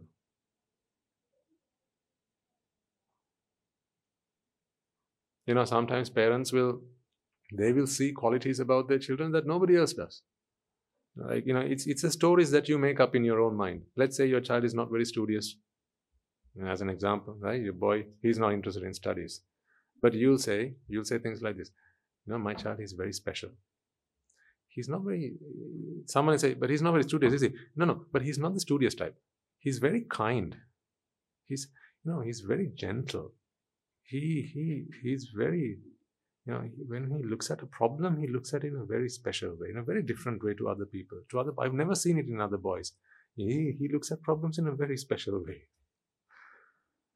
only you feel that nobody else does but every parent will have a story like that to say about their own child every parent will have a story and there's only one reason for this folks it's because in your child you see a very special child. They're not any other child, they are that one special child. And the funny thing is, if that child got swapped in the hosp- at the hospital, now you don't even know that you're talking about somebody else's child. See, just imagine if, if at all, right? one day you got to learn that your boy that you brought up, you looked after, fed, sheltered, taught, and did everything, right? One day you get news that actually, you know what, something happened in the hospital, and then now it's not the, you know, somebody else's child you walked home with, right? In that moment, let's imagine your child is at somewhere, you're here, and someone comes and reveals this news to you. Okay, and they say, I've got the evidence. I've done some tests and it proves it, and I've got the real mother. She's waiting outside to come and talk to the boy. You know, in that moment, right, as nice and kind, as so loving as parents you might have been up until that point, in that moment when they say, That is not your child, something happens inside you. That sense of my childness, it starts to crack. From that moment on, he's not so special. He's not so special. I'm not saying this is bad, this is terrible, how vile and how vicious, how wicked. That's not what I'm saying. I'm just saying, just think about how the mind works and have pity on the mind. All there is is the same as, as, as there was before. Previously, there was sight that came into contact with the eye, and there was consciousness. What is there now? The same thing. But in addition to that, now the mind can no longer convince itself that this is the child that has separated, or in fact, that has elevated you to a mother. Your identity comes under the microscope. Your identity becomes questionable now. I thought I was a mother and I thought this was my child, but now I'm no longer a mother because this is not my child. That's a big hit on your identity.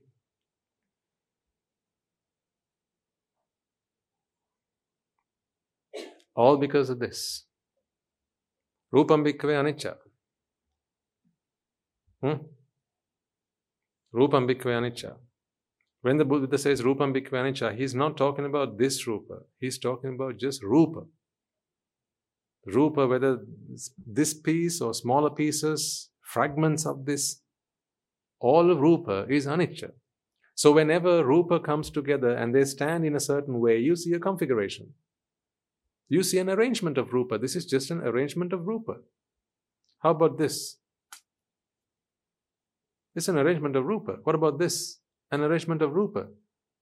When these two are placed together, that's just another arrangement of rupa.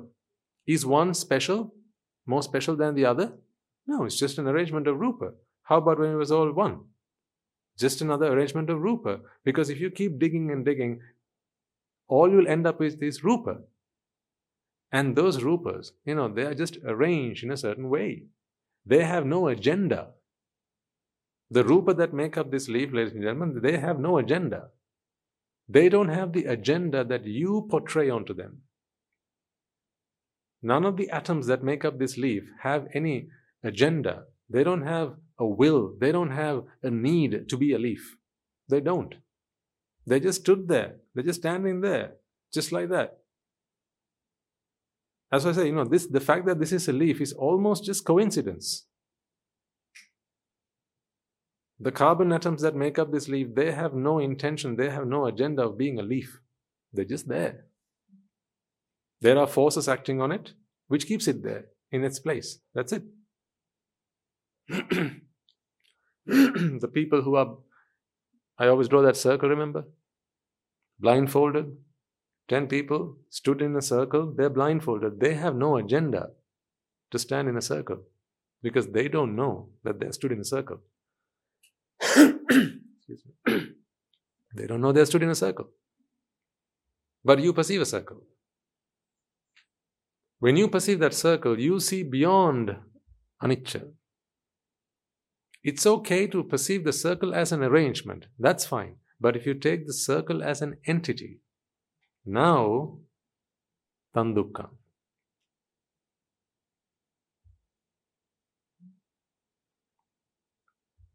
Let me go one step further then. Rupam bhikkhave anicca,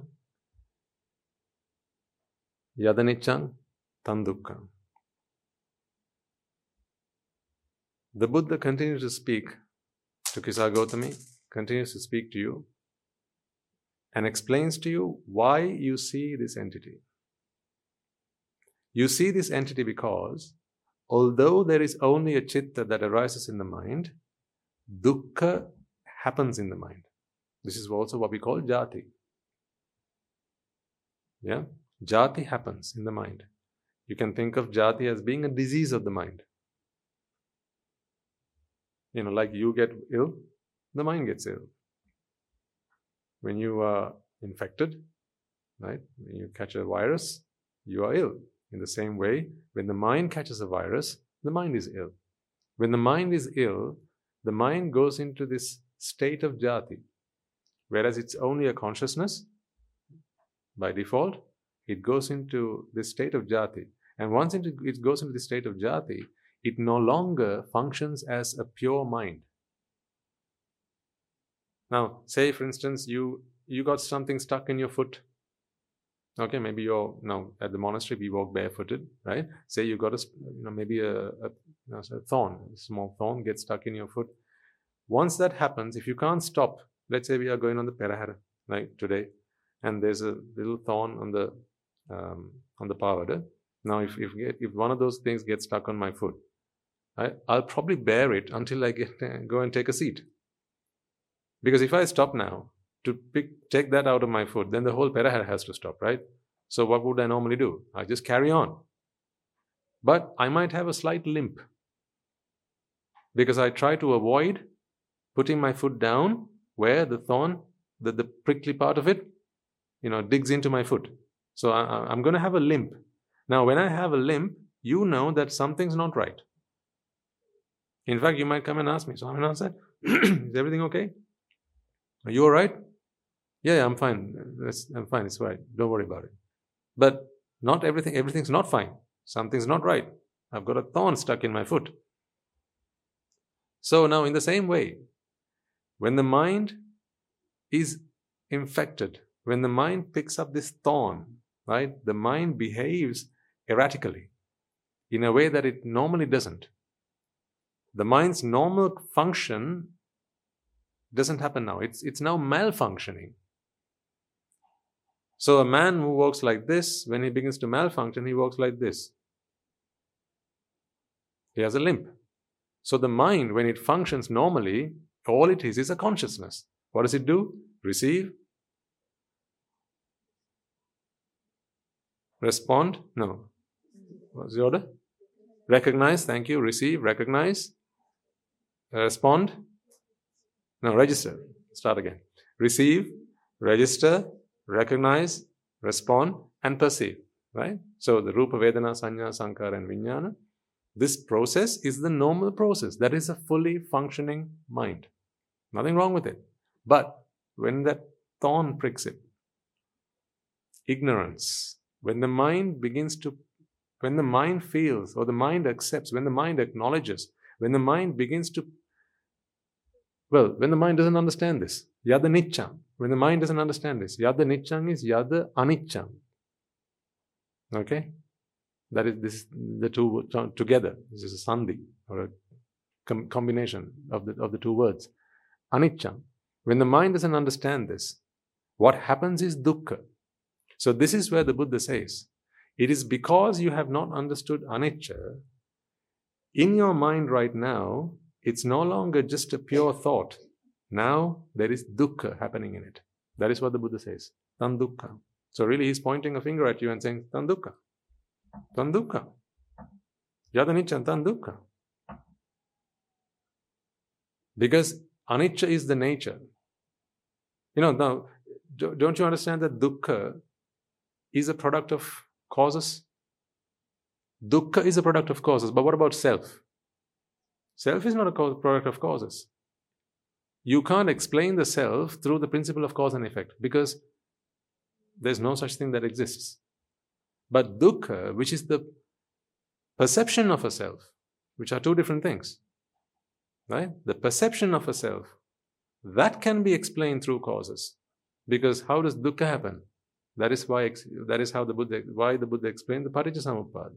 Avidya pacha, sankara pacha, vinyana, nama rupa, salayatana, pasa, vedana, tanha, upadana, bhava, and jati. See, he gives you the causes that gives rise to jati.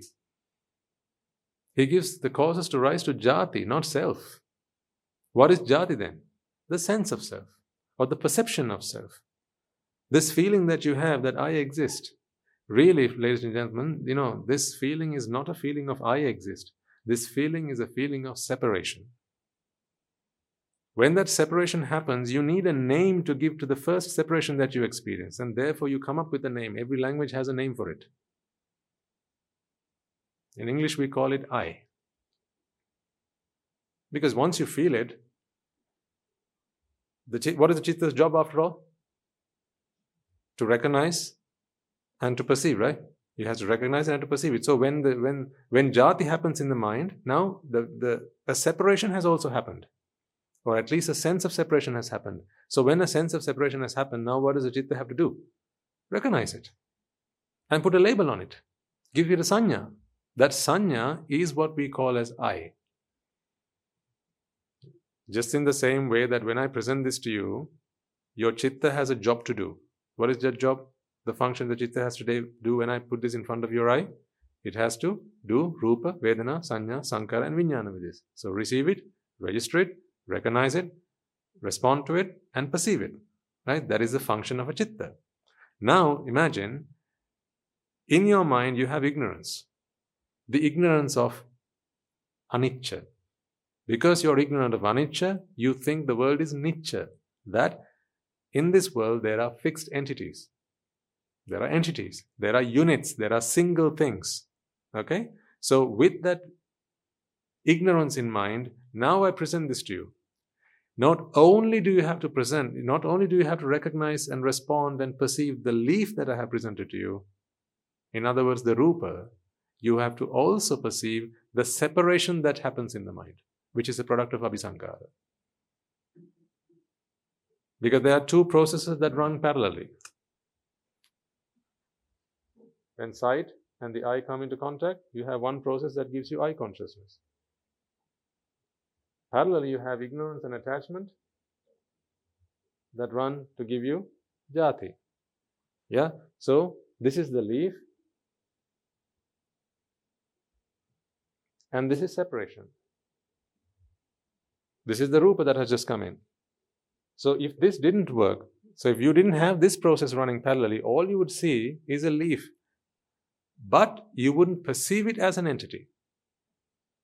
You would see the leaf in the same way that anyone does. A dog, a human being, you know, an arahant, we all see the leaf in the same way. Physically, we see the same leaf. But you won't perceive this as a single unit. In other words, when this is torn, you won't say that this is the, you won't perceive that this is the one leaf that has been torn. You will know it, but you won't perceive it that way. That is why a dead child would not be a dead child to an arahant. That is why a broken arm is not a broken arm of the person to a dead arahant, to, a, to an arahant. They will know it out of knowledge, but the perception is not going to be the same. So we're not talking about knowledge. Knowledge is one, perception is another. When you see when you see the moon, you see a rabbit on the moon. Yeah. Now, as children, we, you know, if you looked up into the into the moon, you saw the rabbit on the moon, you thought that was a real rabbit. See, back then, you both knew it as a rabbit and perceived it as a rabbit. Yeah. Now we understand it better. Now we know those are just craters. And they're not real rabbits out there. But when you look at it, you still perceive it. You know, you, you, you, you feel it. You, you kind of see the outline of a rabbit, like the silhouette of a rabbit, but you know that it's not a rabbit. So therefore, you know, you don't, in your mind, you know, you don't think, oh, there's a rabbit, someday I'm going to go and catch it. You, you don't feel like that. But you know that, you know, when a child comes and says, you know, look at the rabbit, you say, yes, yes, well, look at the rabbit up there. Because you know that, you know, conventionally, people refer to it as a rabbit. That's fine because, you know, that's a conventional word. So there's a difference between knowledge of things and the way we perceive things. the, the internalization of it, the internal perception of it is a different one to what the eye sees. So when this process happens in parallel, separation happens in the mind out of ignorance and attachment, and therefore you see a separate leaf. Now, when this is a separate leaf, when this is a separate leaf, okay, when this is a separate leaf, folks, this part belongs to which leaf? This leaf, right? You would never, you would never say, would you, that this this part belongs to this leaf? You won't say that, will you? And that is not just knowledge I'm talking about. I'm talking about the internal perception of it. I'm not just talking about knowledge. Out of knowledge, you know that this part does not belong to this leaf, but you can't help feeling that this this part here belongs to this leaf. That's by perception. That is why the other day I said, you know, if I took off this cap and put it on a different pen, in your mind you have this need to reset it because you feel now there's chaos in this world. That chaos comes from a perception of belonging. That sense of belonging comes with separation because when something is separate, it belongs to something. That is why people separate things. That is why people put up a fence and say, This is my land, this is your land. Because when we separate, we separate on the basis of belonging, don't we? Why do we separate otherwise? You know, these are the ladies' toilets, these are the gents' toilets. Why separate? Because they belong to them, these belong to them. Belonging. You can't help that perception of belonging because that perception of belonging comes hand in hand with the, with the perception of separation. So that's what's going on here. So, how does yandukkam, how does the understanding of that help? When you understand that this is just jati, now you know that it's just a perception that I have. Jati is just the mind gone wrong. It's ailing. It's an ailing mind. There's a disease of the mind. So now you understand that this is just how the mind feels. It's not actually how it is outside. Now you understand this is just how the mind feels. It's not how it is actually on the outside. There's a difference now. You see a difference. What is actually out there and how you perceive it. See, therefore, you come to the last part. Yandukkang tadanatta. What is tadanatta? So this is together again. Anatta.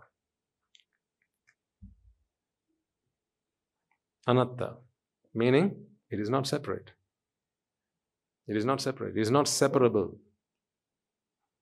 It is not separable. What is not separable? You can't ask that question. What cannot be separated? Because if you answer that question, you're already you're talking about separate things. Yeah. What is not separable? Nothing is separable. So you can't ask what is not separable. Because when I when you ask what, I have to give you an answer. And then I have to talk to you about a separate thing right? So there is no such thing as a separate thing. Therefore, I can't tell you what is not separable. All I can tell you is inseparability is the nature of the world. Inseparability is the nature of the world. But when you understand that in the mind dukkha happens, jati happens, now you realize that things have not separated. I just perceive them as separate things. But to understand that, you need to understand that the Rupa is anicca. So if the Rupa is anicca, then Rupam Bhikkhave anicca, yada nicca, then dukkha. Where's the dukkha? See, it's happening right now. It's happening in the mind right now. Dukkha. And because it, dukkha is happening in the mind, you see separate entities or you perceive separate entities. But are they actually separate? They're not really separate. That's what, therefore the Buddha says, tadanatta. Netang mama. So it's not a me, it's not a self. Netang hamasmi. Then they are not mine. How can you separate as mine and theirs and me and you? Nameso attati. Right? They are not separate things. Evametang yata. Having come to that realization of the of entities, not entities, rather of the nature, the yatha bhuta is the, the real nature of things, right? Having come to that realization, sammapanyaya dattabha. Through wisdom, sammapanyaya, right? Uh, the, through the wisdom that, that arises by the eradication of ignorance and attachment. Through that wisdom, one comes to the realization. So, this karmasthana in one line would be through the, through the eradication of ignorance and attachment, rises wisdom. And with that wisdom, one realizes that all there is is anicca. If all there is is anicca, the nature of anicca, then what's happening in your mind right now is dukkha. And it is because of that you see that this world is atta. In other words, you see separate things, you perceive separation, but really they're not separate. They're not really separate. All there is are inseparable. All there is is inseparability. I can't say all there is are inseparable things. Again, when I say the word things, I've already separated again, right? So all there is is inseparability. Now, if that is the if that is the case, when the mind understands this, would the mind complain about this again? Would the mind say, "Oh, now there's a torn leaf"? No. So this no longer causes suffering. So when Kisa Gautami was explained this, she realized that there was no child to die. But she was moaning about a dead child. She was bereaving a dead child. But she realized there was no child to die. All there was was body, which is a composition of the pure octet of Pataviyapo Tejo Vayu, Varna Gandhara Soja. She didn't need to know all those things in detail. when we talk about anicca, you don't need to understand all the parts that make it. You just need to understand the nature of anicca. Do you understand the difference? Like, you know, if you look at this building, you know that there are some, there's something that's going to make in this building. You don't need to know what, whether it's bricks, you know, whether it's brick and mortar, whether it's wood. You don't need to know all that. You don't need to understand all the materials that have gone into making this. All you, all you need to know is something's gone into making this. Therefore, it's, it didn't come here as one building. It came together piece by piece. So when Kisa Gautami realized that, she realized all there was was a body and a chitta, a consciousness that happened every moment the eye came into contact with sight. So that is all that happened in this bundle, which I called, I referred to as my child. So where's that my child? There's no my child anymore then. If there's no more my child, then there is no child that died. If there's no child that died, why do I bereave? That's I talked to you last week or the week before. You know, the purpose of Buddhism is not to let go of your attachment to your child. It's to realize that there is no child to attach. It's a very different thing altogether. It's not to go, let go of your attachment to, to things or people or whatever. It's to realize that there is no one out there, there is no entity out there to attach to. Once that realization happens, there is nothing to let go. I've always been saying this there is nothing to let go. You just need to realize that there was nothing to let go. What is there to let go if there is nothing to hold on to? Hmm? You're clenching your fist. I'm just con- trying to convince you there is nothing in there. But until you understand that, I can't expect you to let go. You just keep on holding it and clenching your fist as tight as you possibly can. And every time I try to pull it out, you'll hold it even harder. But if I tell, if I can convince you, dude, there's nothing in there. Just have a look. The moment you take with a, with a jump of faith, right, a leap of faith, you look in there. Oh my God, yeah, you're right.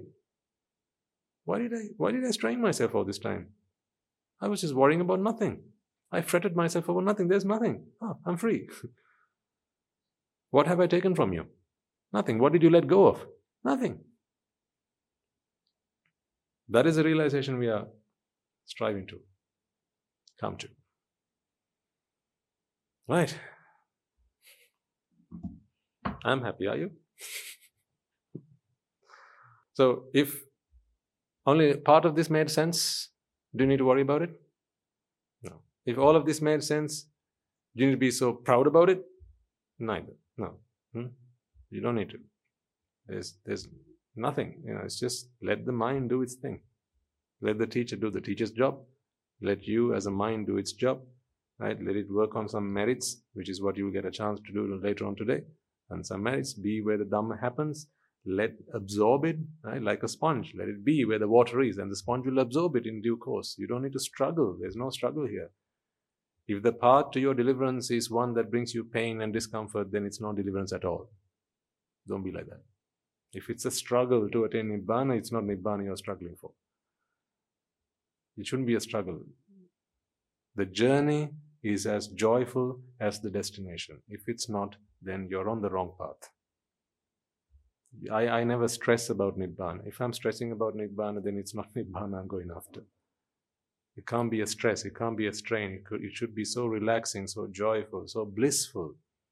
Otherwise, you know, what hope is there at the in the destination if the journey itself is so so painful and burdensome?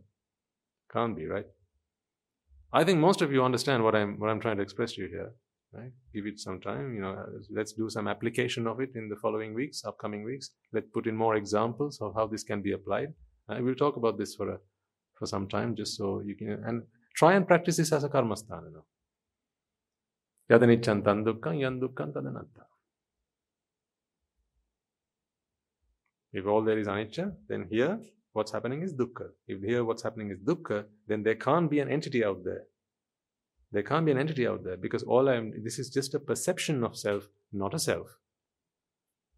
And it's because I feel a self, I perceive a self, do I perceive a fixed out, fixed object out there? Because when you perceive fixed objects in here, you perceive fixedness out there.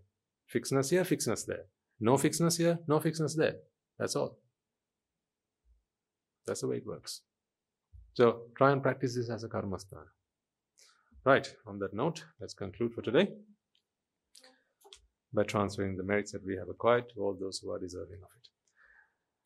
Let us take a moment then to transfer the merits we have all acquired by making offerings to the infinite virtues of the Noble Triple Gem, listening to the Dhamma and engaging in various meritorious deeds today, first and foremost, reminding ourselves how incredibly fortunate we are to be in receipt of the Lord Buddha's teaching, with immense gratitude, let us transfer these merits to the bhikkhus and bhikkhunis, upasakas and upasikas, who since time immemorial have protected and preserved the sublime teachings of the Buddha and passed it down through the generations of the noble lineage in the form of the Tripitaka, which is thankfully available to us today to study, understand, and comprehend the Dhamma. Let us transfer these merits we have acquired to all members of the Mahasangha present throughout the world, including the chief prelates of all of the chapters who have dedicated their lives to the noble path and have committed themselves towards the betterment of all sentient beings. Let us not forget that amongst them are the monks and nuns resident in your local temples and nunneries who've always been by your side through thick and thin, come rain or shine. Let us also transfer these merits to my teacher, Guru Swami Hanse, as well as all the monks resident at the monastery and the Anagarika and Anagarika communities attached to the monastery. Let us take a moment to transfer these merits and express our gratitude to, make, to those who make great efforts to disseminate the teachings of the Buddha, be that by translating these talks, sharing them out with others, or inviting others to join them. And may, by the power of these merits, if any of them have been born in the woeful planes, they redeem themselves and be born in the blissful plane. May they abstain from the unmeritorious deeds, fulfill the meritorious deeds, fulfill the noble eightfold path, and may they all attain the supreme bliss of Nibbana. Sadhu, sadhu, sadhu. Let us also transfer merits we have acquired to our devotees and friends of the monastery, who, for the sake of merits, to help them attain the bliss of Nibbana, continue to sustain the Mahasangha. This includes everyone from those of you who have contributed to the construction of the monastery to those who provide the Mahasangha with shelter, arms, robes, and medicines, as well as those who have passed on their know how and continue to extend their well wishes. May, by the power of these merits, they abstain from the unmeritorious deeds, fulfill the meritorious deeds, fulfill the noble eightfold path, and may they all attain the supreme bliss of Nibbana. Sadhu, sadhu, sadhu. Let us also take a moment to transfer these merits to our mothers and fathers, husbands and wives, brothers and sisters, sons and daughters, grandparents, uncles, aunts, cousins, nephews, and nieces, our elders, friends, and acquaintances, employers and employees, and to all those who make great efforts to help, support, and assist us in any way, shape, or form. And by the power of these merits, may they be healed of any physical and mental ailments and overcome any obstacles to their spiritual progress. May they abstain from the unmeritorious deeds, fulfill the meritorious deeds, fulfill the noble eightfold path, and may they all attain the supreme bliss of Nibbana. Sadhu, sadhu, sadhu. Let us also take a moment to transfer these messages to the Devas and Brahmas, spirits and demons, primarily the Sakadeva, as well as all the numerous gods and deities who have committed themselves to protect and fulfill the Sambuddha Sasana. Let us transfer these merits to our guardian deities who keep a watchful eye over us and keep us out of harm's way. And may by the power of these merits they prosper in divine power and wisdom. May they abstain from the unmeritorious deeds, fulfill the meritorious deeds, fulfill the noble eightfold path, and may they all attain the supreme bliss of Nibbana. Sadhu, sadhu, sadhu. Let us also take a moment to transfer these merits to our ancestors, those who have passed away in our name, our loved ones, and those who have predeceased us, to all those who've been families, friends, and acquaintances in this infinitely long journey in samsara, those who have helped us, supported us, and assisted us, may they all rejoice in these merits Let us transfer messages to the members of the armed forces as well as the police force who have sacrificed their lives to protect the peace and harmony of our nation. And also may they may those who lost their lives in the wars be their friend or foe. May they all rejoice in these merits we have acquired today. Let us transfer messages to those who've lost their lives. Beg your pardon. May they tra- may we let us take a moment to transfer these messages to those who've lost their lives in the natural calamities such as tsunamis and earthquakes, natural disasters, forest fires, blizzards, pandemics, and so on. Reminding ourselves that among them will be those who've been friends and family to us in this long journey of samsara. Let us take a moment to transfer these merits to them. May, by the power of these merits, if any of them have been born in the woeful planes, they redeem themselves and be born in the blissful plane. May they abstain from the unmeritorious deeds, fulfill the meritorious deeds, fulfill the noble eightfold path, and may they all attain the supreme bliss of Nibbana. Sadhu, sadhu, sadhu.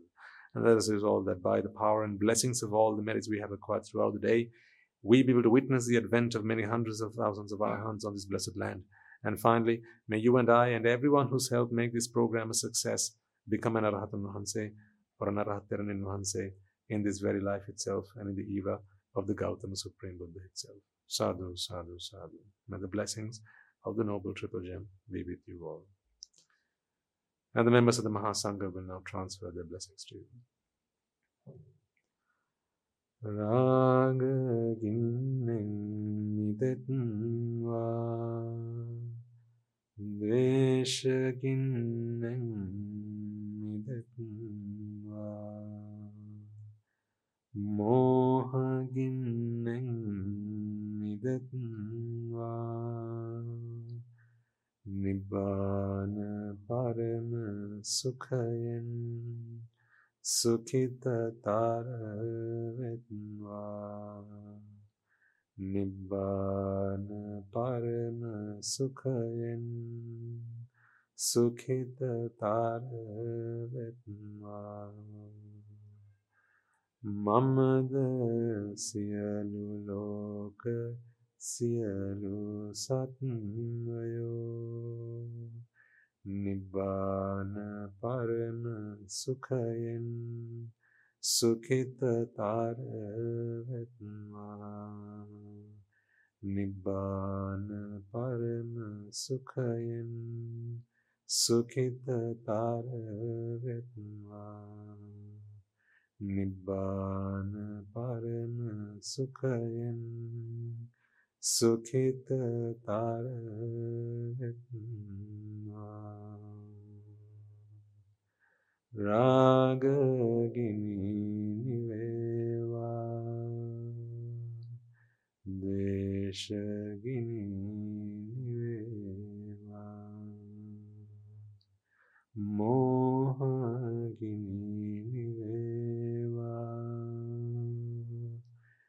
නිවන් සැප ලැබේවා නිවන් සැප ලැබේවා නිවන් සැප ලැබේවා තුනුරුවන්ගේ සූවිසි අනන්ත මහා ගුණ බැලෙන් සීල ලෝක සීල සත්‍යයෝම නිබ්බාන පරම සුඛයෙන් සුගතිතර වෙත්වා. සාදු සාදු සාදු.